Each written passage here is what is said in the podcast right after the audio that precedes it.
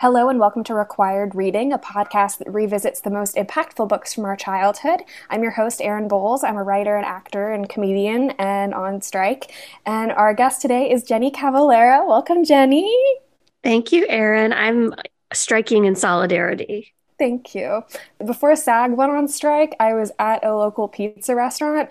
Like, I know the owners because we go there a lot, and they said, like, oh, we just brought a bunch of pizzas to a WGA picket. And I said, thank you. And she left, and my boyfriend goes, why did you say thank you? like, it was for you. and so like, like, now I can't go back. You're like, it's for us. Yeah, it still counts. Mm, yeah. But Jenny is a disabled writer, comedian, and librarian from Washington, D.C.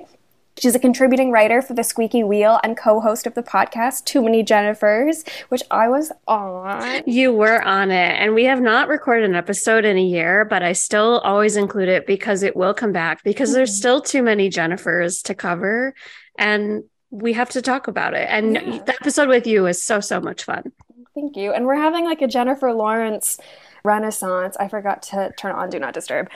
I plugged my phone number into one website trying to find healthcare, and I've been getting calls every five minutes for the last I week.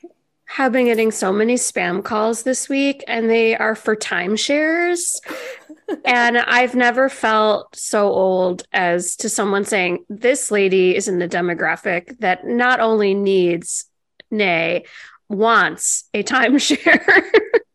Our book today is Sideways Stories from Wayside School by Louis Sachar. It was published in 1978. You've got a copy. I have a copy. A little bit about 1978. The first GPS, or Global Positioning Satellite, is launched by the US. Wow, that early, huh? Yeah. Jonestown happens. Ooh, that seems about right. Yeah. The rainbow flag of the LGBT movement flies for the first time in its original form at the San Francisco Gay Freedom Day Parade. Excellent. Great parade. And Garfield goes into national syndication. Oh, man. 78. What a year. That's pretty epic. Yeah. We met Garfield and the Pride flag Oh. I'm going to say maybe those things are linked. It's just joy. It's more joy. Yeah. Keeping it positive. So, oh. and it's in the spirit of this book, which has some darkness, but yeah, a lot of um, silliness as well. Mm-hmm. And our author is Louis Sachar, who's best known for Holes, which won the U.S. National Book Award for Young People's Literature, and the Newbery Medal from the American Library Association for the year's most distinguished contribution to American literature for children. He grew up in New York and went to Berkeley for college, where he worked at an elementary school for a couple college credits. He graduated in 76 with a degree in economics and started writing Wayside, naming students after students that he had worked with in Berkeley mm-hmm. at Hillside Elementary. And he was the art teacher, but he says that he doesn't often draw on real life. He says, quote, My personal experiences are kind of boring. I have to make up what I put in my books. He wrote it over nine months uh, at night while he was working at a Connecticut sweater warehouse. What? but he got fired from the warehouse. He wasn't and, keeping up with those sweaters. He was like making friends with the moths, man. Mm-hmm. That's and a bummer. So he submits it for publication as he starts law school. And he finishes law school in 1980, but by 89 is making enough money as a writer that he can do it full time and he in 85 marries a woman named Carla Askew, who is an elementary school counselor and inspired the character of Stanley's lawyer in Holes, which I thought was very nice. Also, Carla Askew, what an epic name. I really hope she didn't change it because that is a banger of a name. Mm-hmm. Like that is a literary name right there. Incredible. Exactly. Carla, we love you. I hope you are a good person because it's a great name. But Jenny, what's your story with this book? How did it come to you? Well, I have to say, when we were talking about this podcast, I had a hard time picking a book because number one, I was a child a long time ago. number two, I was a children's librarian for many years as well. So I have sort of a lot of children's literature knowledge from those years too. But also, I was having a hard time deciding mm-hmm. between books because there were some that really stuck out. And there were some that stuck out that I didn't love too. But this is the one that kept coming up. And I think I mentioned this book to you more than once mm-hmm. as being like a zany book from my childhood. And I I probably I, I just reread this over the weekend as part of my homework. It's a very updated, like 2016 copy, but I probably read this book 30 years ago yeah. for the first time. I think I read it in, it must have been third or fourth grade based on what I can recall. And this book is a middle grade novel, which for those who don't know means it's like geared towards readers 8 to 12 and that's just kind of a publishing distinction. Like that's probably who will find it the funniest and also like reading level wise. But what I remember most about this book from reading it the first time is I feel like it spread like a fever through the classroom. because to an eight or nine year old, and I think I was probably nine when I read this, this book is the craziest thing we had ever encountered. We were used to reading, you know, stories about kids who were like us or reading things like I liked the Ramona books a lot. I read all of those. I think I was reading The Babysitters Club by the time I was eight because uh, my sisters read that and that was very popular in the 90s. So this was in 1993 or four that I was reading this book for the first time. And there's so many kids. I mean, there's 30 stories in here.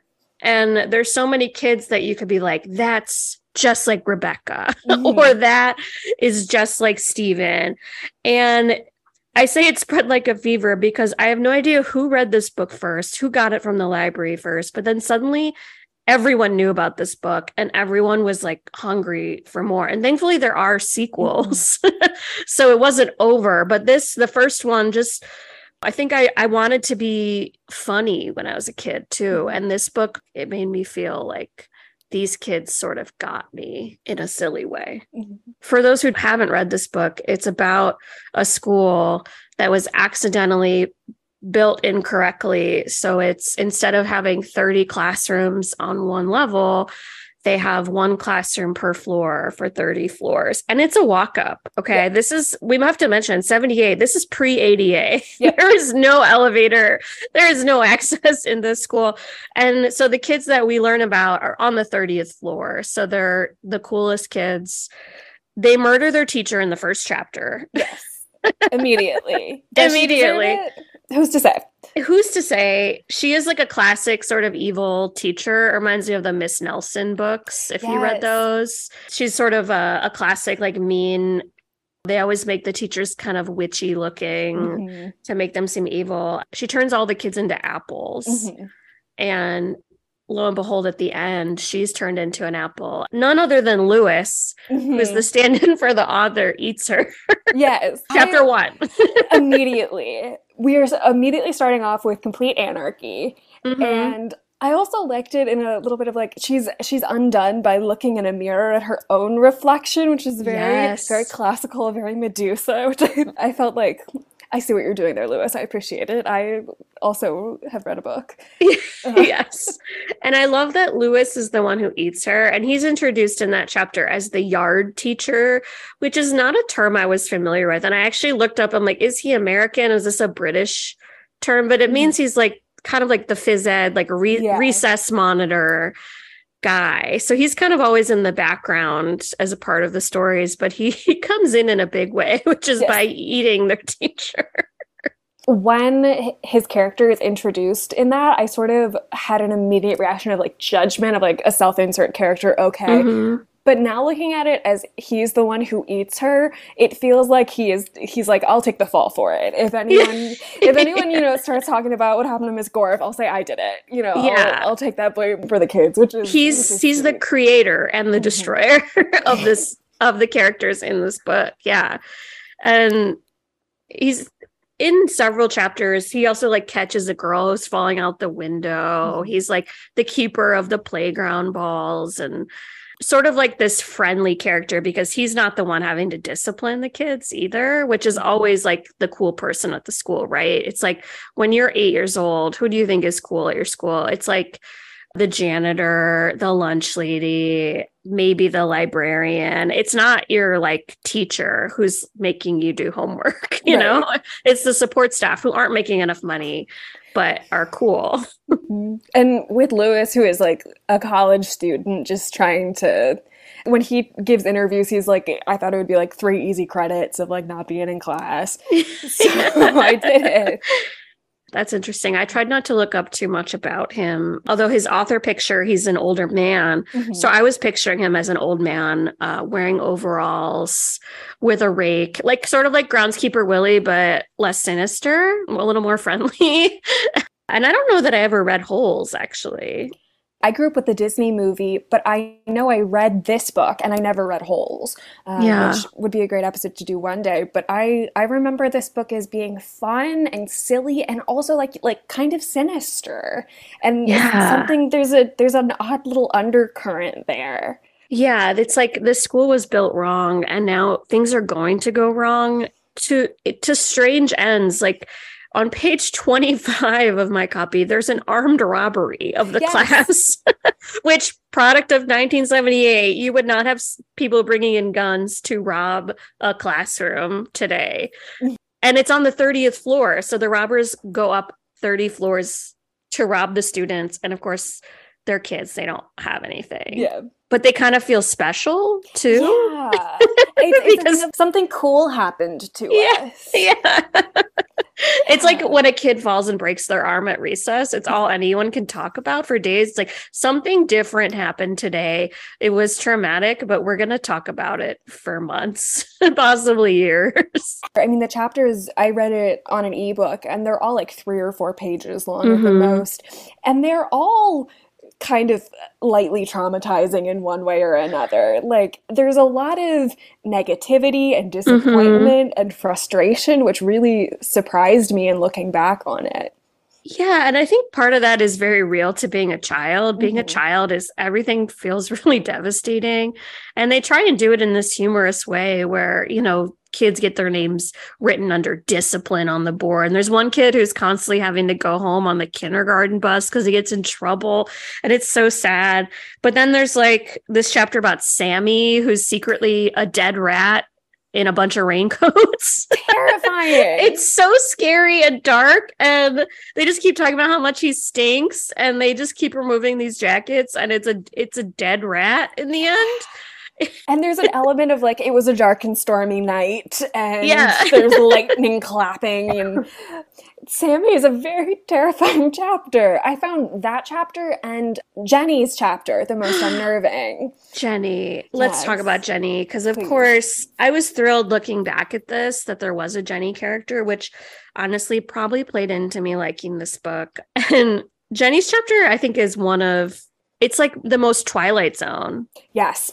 Absolutely. And I think it was the one I remembered the most um, mm. of all of them. And all of them feel very dreamlike in that mm-hmm. like the, the logic feels like not children's logic, but dream logic. Mm-hmm. Like I, mm-hmm. I guess that makes sense. So I guess that's what we have to do next. Yeah. And we're reading a story about a school. So we're suspending disbelief that we're grounded in reality. But I mean, we know from the first chapter that we're not, but it's mm-hmm. like I we still forget it because it goes back and forth. In the Jenny chapter, first of all, Jenny is so cool. She comes to school in the back of her dad's motorcycle, which like Yeah. Do you get cooler than that? No. How did you get to school growing up? I was a bus kid. I was also a bus kid, yeah. But she shows up to school and no one's in the classroom and she's late because her dad has driven her on the motorcycle and she doesn't know what to do. So she starts doing her spelling homework, but it's all these really gruesome words. It's like mud and blood.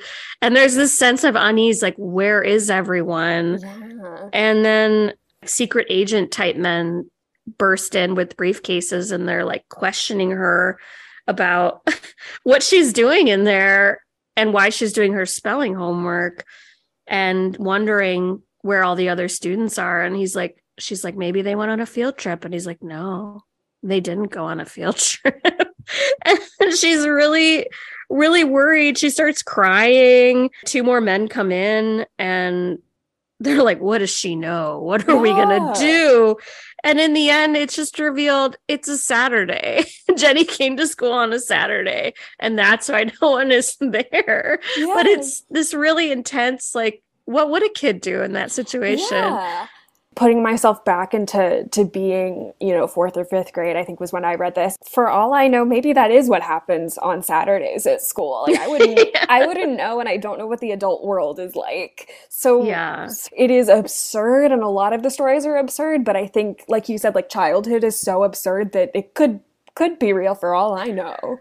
And when things are outside of your routine like if you had ever been to school on an evening for your choir concert and you walk by your classroom, there's something unsettling about it being dark and closed up and the, it's very quiet. And there's something really scary about like going into the bathroom, all those stalls yeah. and no lights. And why wouldn't someone be coming to bust you? I don't know. Can we talk about the names in this book though? Absolutely. Because oh my gosh. Right off the top, one of the main things I remembered from this book was who I thought was the coolest girl in the universe, which was Bebe Gunn. Mm-hmm. She's an early chapter. Her name's just Bebe Gunn, and she draws pictures at like a mile a minute. Mm-hmm. She's a fast draw. She's a fast draw. And not only does she have like a cool name, which if you know what it is, you feel very grown up, but I guess a BB gun, kids know what's what those are, but I didn't have one growing up. Um, to me, it was like a Tommy gun. Right. like a she was a mobster who could draw a lot of rabbits, and I feel like the kid who could draw really well had a lot of social capital at yes. that age too. Mm-hmm. Like they could draw anything, and that was it was like a very influential in elementary school. Yeah. So I loved her. Also, I have to say I got to give our buddy Louis props because the lunch teacher, her name is Miss Mush. Yeah. Which just fantastic. Something that I enjoyed about this book was like, especially with the the refrain at the beginning and the end of Louis saying like, "I told other kids this, and they thought you were weird, mm-hmm. and they're totally normal." Something I liked about it th- about this book is just like th- this is normal for this universe, for this school. This is the standard, and I get so hung up on the school was built wrong because. you now live in DC. I grew up in a DC suburb in Maryland, which is I love you for many, many reasons, but it is really nice that like you're you you know what I'm talking about. So I went to Poolesville High School, which is way out in the agricultural reserve. My freshman year of high school, we had our centennial from the one room schoolhouse. Oh wow every year other schools that were like in the suburbs would get renovations and our school would still like everyone said all of the drinking fountains tasted like blood and there were like mice just scurrying around on the yeah. floor all the time to the point where like i was in the av class one year and we had a new superintendent joshua starr and he came to do like a town hall with everyone. And a bunch of the guys that i was friends with hijacked the the town hall to get the microphone and say we haven't been updated since the 70s we have the highest test scores in the county. When are you going to give us drink drinking water we plugged in a computer and it exploded. exactly. like there was um, one program that like went on field trips all the time, and so all the I wasn't in that program, and we got jealous a lot. And when you would talk across the programs, they'd be like, "Guys, we're just going to the swamp next door. like, that's all we're doing." But they had a special bus that was like in a cage in the back of the parking lot that looked really terrifying. That's incredible. Has it been updated since? Not that I know of. Um, just before I started, they built a science building, which was, Ooh. I think, like eight classrooms total, but it was two stories, which the rest of the school was not. It was one story. I mean, that's shocking. So yeah. That's where the stairs were, was if you went to the science building. What is it about something having stairs that feels fancy? Like I grew up in a ranch house, mm-hmm. you know, my school was also one floor. Anything that had more than one story to me was for rich people. Yes. It was like or it was a, a shopping mall. Yeah. I would like talk to girls in my Girl Scout troop who went to different schools and they'd be like, "Yeah, I was on the fourth floor," and I like couldn't hear the rest of the story because I was hung up on not just one story, but two, but three, but four stories. Four. Four. Like, what do you do? exactly. well, these kids just run out of breath because they're constantly going up 30 flights of stairs. So I'm worried about the kids who can't do that many stairs. I can't. I'm worried about them stairs. too. I'm like, what happens when the ADA arrives in 1990? is it just like, like the first floor is all the kids who can't run upstairs? It's the accessible floor but they really got to get the school together. They do comment like, "Oh, well, we still have all this land, so now our recesses are just extra good." Huge. And to kids, that's the most important mm-hmm. anyway, because you always just have sort of like a like one tether ball, yeah, and like a fenced in little stretch there of asphalt that you're like recess, but you're so feral and with energy yeah. that it's like enough. Whatever you have is enough. I also we have to talk about the Erics because this was yes. the this was the one part in the book that I hated, and I actually expected more of this because this was written in '78. Again, I read this in the '90s, and this is still a problem in children's literature, but particularly at that time. So we have three Erics in the class, which they name them very cutely. It's Eric mm-hmm. Fry, Eric Bacon, and Eric Ovens. So it's like, oh, he's doing a cute little name thing. But then we get to the chapter for the Erics. And of course, it is just full of fat jokes about children. Mm-hmm. And I hated it so much. And knowing that he worked in a school, I'm thinking, like, this is a man who observed what what these jokes do to children and how mm-hmm. upsetting and devastating it is. And then I'm not surprised at all that this was included given the time, but I didn't like it. I would not recommend this book to mm-hmm. a young kid anymore because of it, because I find it so like imagine you're reading this book and there's a kid who's overweight in your class whose name is Eric. Then exactly. like immediately it's like great, we can make fun of him. Especially Don't like it. Like you said that you, this book ran through your classroom so mm-hmm. fast and was so popular. And I think like the like the underlying message of that chapter was sort of like everyone hated being called fat. They didn't enjoy it and yet lewis you're still doing it. Like you're still doing still it sort of one of the only things that we know about them. And mm-hmm. you come off of it i think in the chapter like one of the erics is very good at football and one of the other erics ha- has another skill but that's not what the children remember and that's not what we remember. It's it's a, right. a lesson that doesn't work and ends up perpetuating the same things it's trying to stand against. Exactly. It doesn't matter. He's he tries to make the point that they're not quote just fat you know but he also then refers to one of them as fatso as their nickname for the rest of the book. Yeah. so it's not it's not good. Louis i don't like it. And this book has had many editions and it said something about it being revised. I don't know if they've ever made any other changes or excised other things. You know i'm not saying every book has to has to be updated to fit modern sensibilities but i i think if you're going to update the cover art to make yeah. it appealing to kids you can update knowing better now mm. that these types of things are not okay and they're things that kids hear all the time anyway so they don't need it from their silly book that they just want to like you know read about a dead rat in a raincoat exactly. you know like that's better yeah i think it's the same sort of argument that people come up with with fantasy of like you can create an entire fantasy world where like elves and orcs exist but black people still don't. Right. And, and it's i want to come to this book not just for fun but also escapism which is valid and real and like yeah. very especially for kids so important. And i think I, I think you touched on this like i don't think we're any better in that specific area of depicting kids of all sizes Mm-mm. at all. No, it's, I mean, and it's still very much a problem. I mean, you see fat jokes all the time, even on like mm-hmm. sitcoms and, and on kids shows or even in like Disney stuff or fat people are just depicted as being lesser or being sloppy or not smart or not desirable, you know? And it's like, we just don't need that. And we don't need it, especially for kids who are so impressionable and for kids who will just internalize that as like, oh, I'm I'm not worthy because of this yeah. thing. So that that made me sad. That was like, you know, it's like, oh, I probably wouldn't tell a, a kid to mm-hmm. read this anymore because it's just like it is outdated, but it's also just it's just shitty, you know. Yeah. And the Erics don't even they don't even each get their own chapter. No, they get one. Yeah.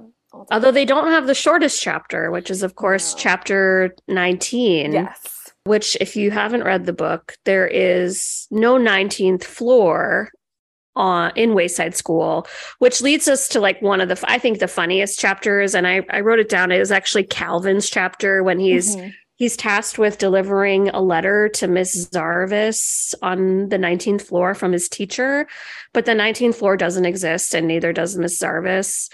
And so it's like a who's on first gag of, you know, how he how he deliver how he doesn't deliver the note, but that he does a good job um not delivering the note. So then Ms. Zarves's chapter is 19 and it just says there is no Miss Zarves, there is no 19th story. Sorry. And I love the just the playfulness of of using story for both the chapter and the story of a building. So yeah. that he, was he plays with fun. form a little bit in fun little yeah. ways.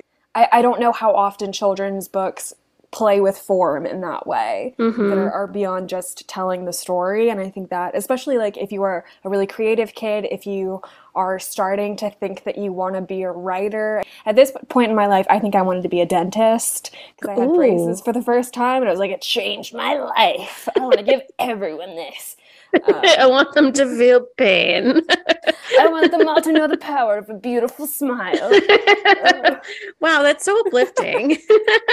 we had wooden nickels, and I found some recently from Dr. Arpino Orthodontics, and I want to know if they're worth anything. Yeah.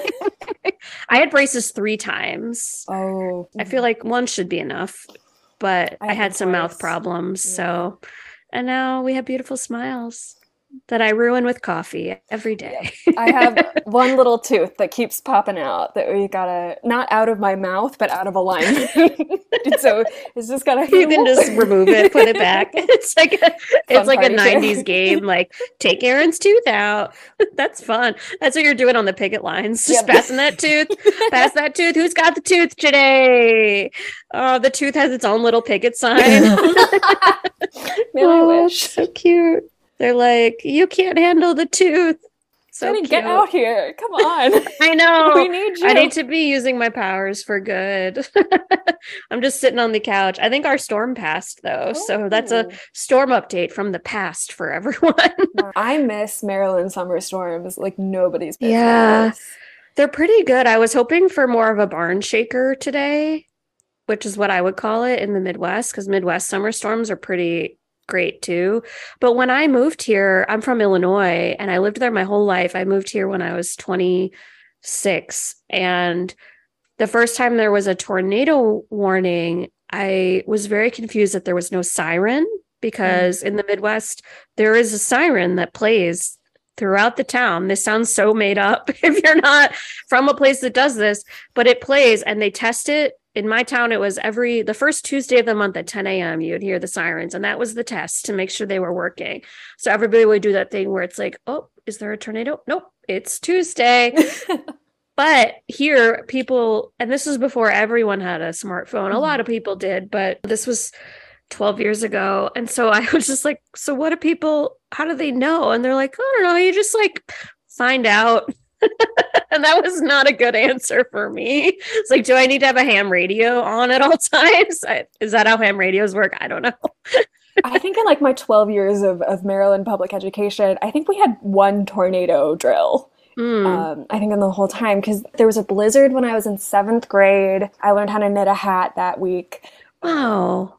I think my first year of college, I was back home visiting, and we had an earthquake that cracked the Washington Monument. yes, that was right before I, I think the year before I moved mm-hmm. here. People and still talk about it. it. It was such a non-event. It was like everyone came out of their house into the street and was like, "Was that what an earthquake was?" was that? Yeah, I think that was. okay, and then we always went back in our houses and never talked to each other. I know you're in California, earthquake central. Yeah, we haven't had many in the last like year or two. Saving okay. them up, I guess. Saving them up. Gotta end that strike. Keep the earthquakes at bay. Support your unions. The I think these plates are on our side. Yeah, they're definitely on your side. Yeah, the forces of the universe. One of the things that was surprising to me about all of the stories was how frustrating they were. I think both for me mm. and like the reader and the children. Like the second chapter, we get the new teacher of Mrs. Jewls, and she thinks they're all monkeys because I think the logic is students can't be this cute. Yeah, yeah. um, and, and, she won't drop it no. for a while. Yeah. And coming back to this, I was surprised at how like worried about so many kids I was in this book. Like Sherry is an early chapter and they talk about her weight also. They talk about Mhm. her eyelashes, which are a pound and a half. She is always Yeah. wearing the same coat and sleeping all the time, which sounds like trouble at home. I was very worried about Sherry, and she falls out the window. Yes. And the later chapter, when Leslie is searching for a purpose for her toes, it's revealed that Sherry sucks on her toes. We need to get Sharie checked in on. Sharie is not, Sharie needs to be on a free lunch program because she's not getting enough to eat and she's not getting enough rest. I think mom works like two jobs, Mhm. probably. Sharie's up late trying to take care of stuff and she's too little. And then she falls out the window, and thankfully, Louis catches her because he's our hero. And everyone's just like, oh, yeah, that's Sharie. She does that. Yeah. What was up with Kathy? Kathy has a lot of trauma because she hates everyone. No one likes her. There's a little anecdote about a cat, and she says, The next time I get a cat, I'll kill him. Then Yes. he'll never run away. Uh, From a, you know, an authorial point of view, I think Sachar's kind of saying like negativity begets negativity, and she assumes that you won't like her, so automatically you don't, and all of that. And Mhm. as someone who has mental illness, I was not having it. I was not having it. Yeah. I don't think that's how that works. They even assume that the reader won't like her. They're like, see, she's not very likable. And it's like, no, Kathy has trauma and she's pushing people away. She needs a hug, like from someone she trusts, Yes. and go from there. Maurecia eats ice cream for lunch every day, which as a kid sounds very fun. And I wanted to ask you this about like, were there characters who reminded you of kids in your class? Because Mm. they said that I was like, oh, there was a girl in high school who, for like a, all of junior year, ate ice cream every day for lunch. She would go to like the mom and pop shop gas station, and I would think like that's so silly of her. And now I'm like, no, that girl definitely had an eating disorder. Like putting all the points together from other years that I knew her. This is where was my teacher? I remember him clocking it. Well, the one that reminds me the most of my friend in fourth grade, she had just moved to our town and she was in my fourth grade class and her name was Amanda and she was really good at drawing and she was like really pretty and tall and I wanted just like the ease with which she approached being a child. I was like I was not that way. I I felt like nervous all the time and I was a little bit shy at that point. You know, that was when I started to become more shy at school. And so, like the Bebe character who has an assistant, Yes, basically, who helps her accomplish her drawing goals. Although Bebe isn't really at ease, she's very No. Stressed out about drawing more pictures than she did the last time. And then she's stressed out about just drawing one perfect picture. It's like, I don't know. I now reading these as an adult and I don't have children and I, you know, I have some children in my life that I care about very much, but their struggles like really break my heart as an adult because you just remember that feeling of of feeling like you weren't going to be good enough or feeling like other kids weren't going to like you or wanting to be a part of things in the world and not knowing how to do that. often there is no right answer. Like you do all the right things. I think it's Myron who is class president and he ends up saving a dog and doing all these yeah. things. And yet he loses his class president job because he was out saving literal lives. Yeah. It's, it's it's the summer of Barbie and there's no right way to be a woman, but maybe also there's few right ways to be a child. Yeah, man, Myron, that was a great, that was a touching chapter mm-hmm. because, yeah, he loses his presidency because his only job is to turn the light on and off at, at the beginning and end of the day. And he misses it because he's saving his classmate's dog. And it ends by them saying he was actually the best president of all and no one knew, you know? And it's, it's just really touching. It's like maybe it's just about going doing good acts and like hoping that it works out even if no one acknowledges it. I don't know. in that story where I think he's like there has to be more to president than than turning on lights Ooh, which also felt like there's this girl who who needs her toes to have a purpose, but they're not good enough to She just be on to- her feet. She wants to cut them off and sell them to Louis. and bartering her toes which i mean if you if you want to you can spiral off into a place of like girls trying to mutilate their bodies to to be profitable and that might be reaching too far yeah, feeling like everything that you do needs to have a purpose and a place, or else it's not worth anything. She's like, my hands, you know, write stuff and hold things. And what do my feet do? What do my toes do? These sweet babies. you can I- stretch them.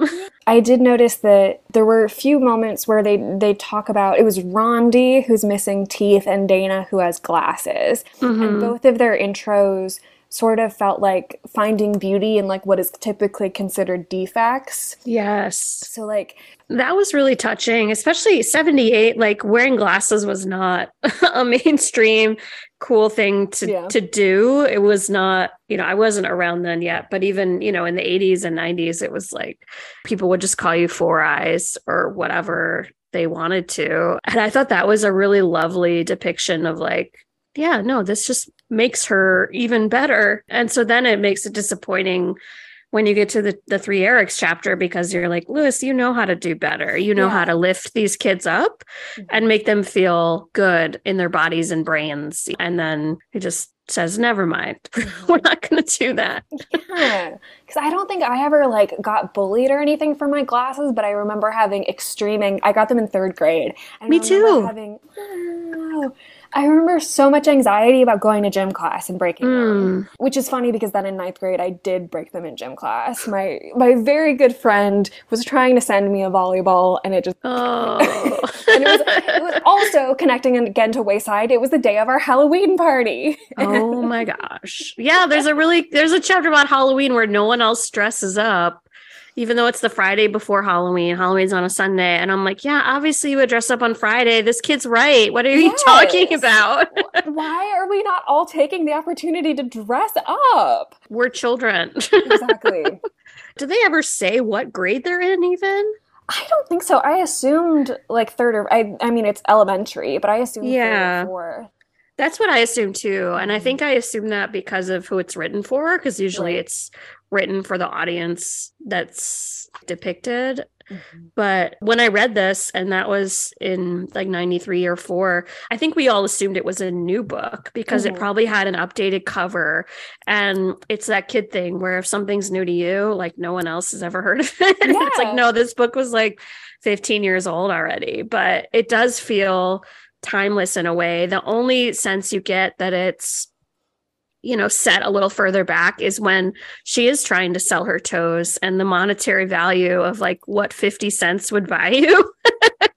Where she's like- it's a lot more. So you're like that's not a great deal. But back then but everything else feels very timeless which is Mhm. smart. There's Yeah. no other like cultural references that would date the book. I got this sense that I don't think I really understood until now, but I think so many of the stories are about the things that aren't there, like about Mm-hmm. her teeth or about the 19th floor or there's the ice cream flavor or Sammy the rat.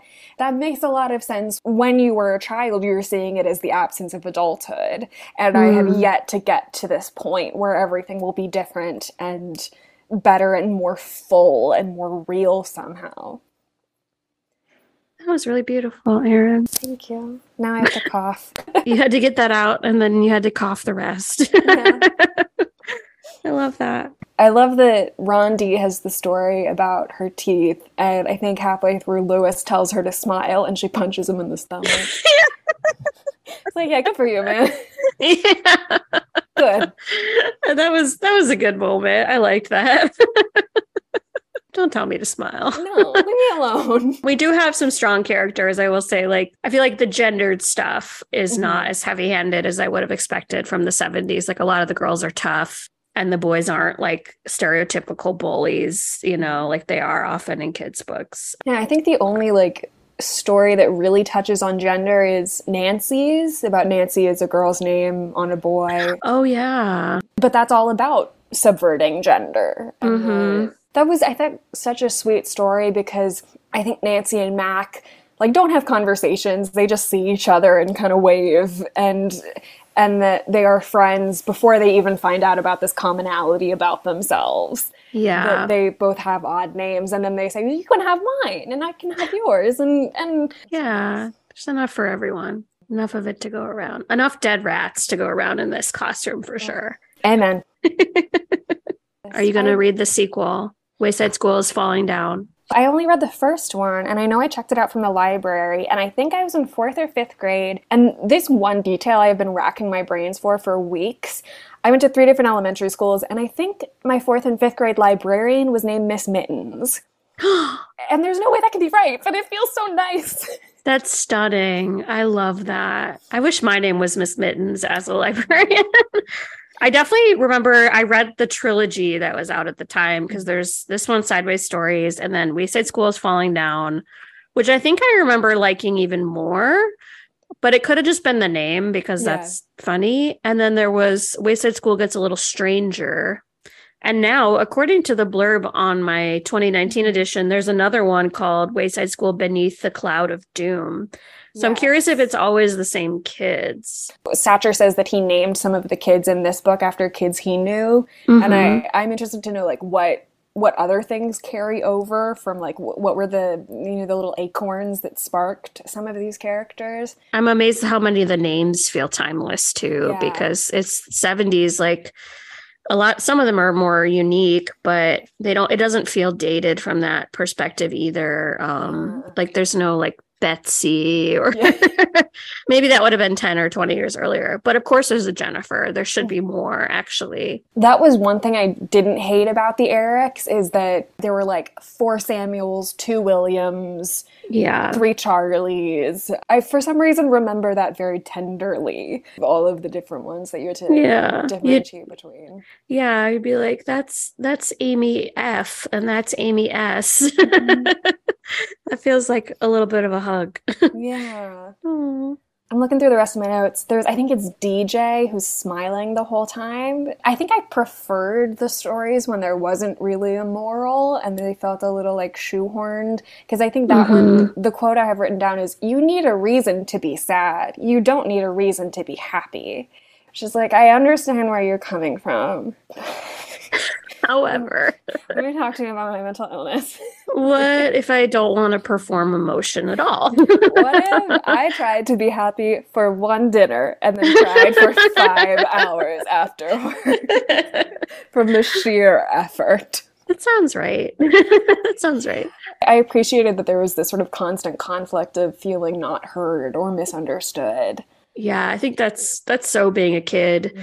Feeling like people aren't listening to you or aren't taking you seriously, or even if you tell the truth, people aren't going to believe you. I love just getting to spend time in a elementary school Halloween party. I love getting to spend time that even in the 70s there we're going to watch a movie days where you roll out a television It's nice. It's cozy. We can go back to those cozy places in our minds and then skip over the trauma parts. Mm-hmm.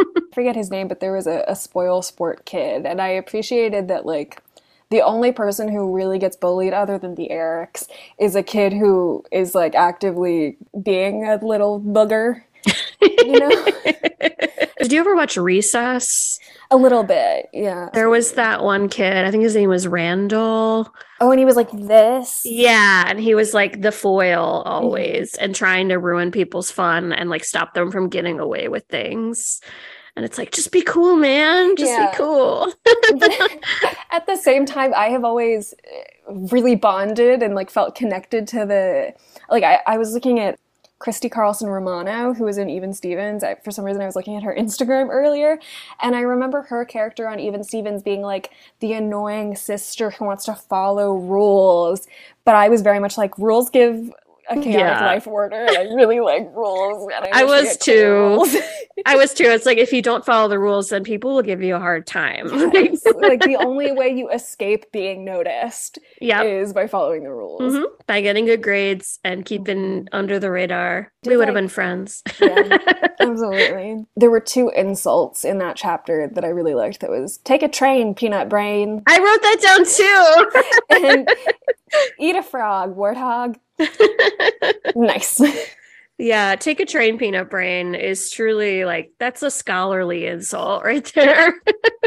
it's so many levels and they all work. So many. I'm right there. It's it's devastating. Frankly, if someone said that to me, I'd be like, "Holy shit.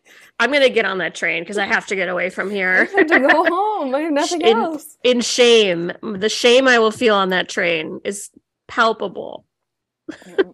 oh yeah, that was Terrence. I underlined it and dog-eared the page. I bought the book. I would never dog-ear a library book. Thank you. I also would have checked it out from the library, but it was checked out already. So that's when, you know, some child should read it.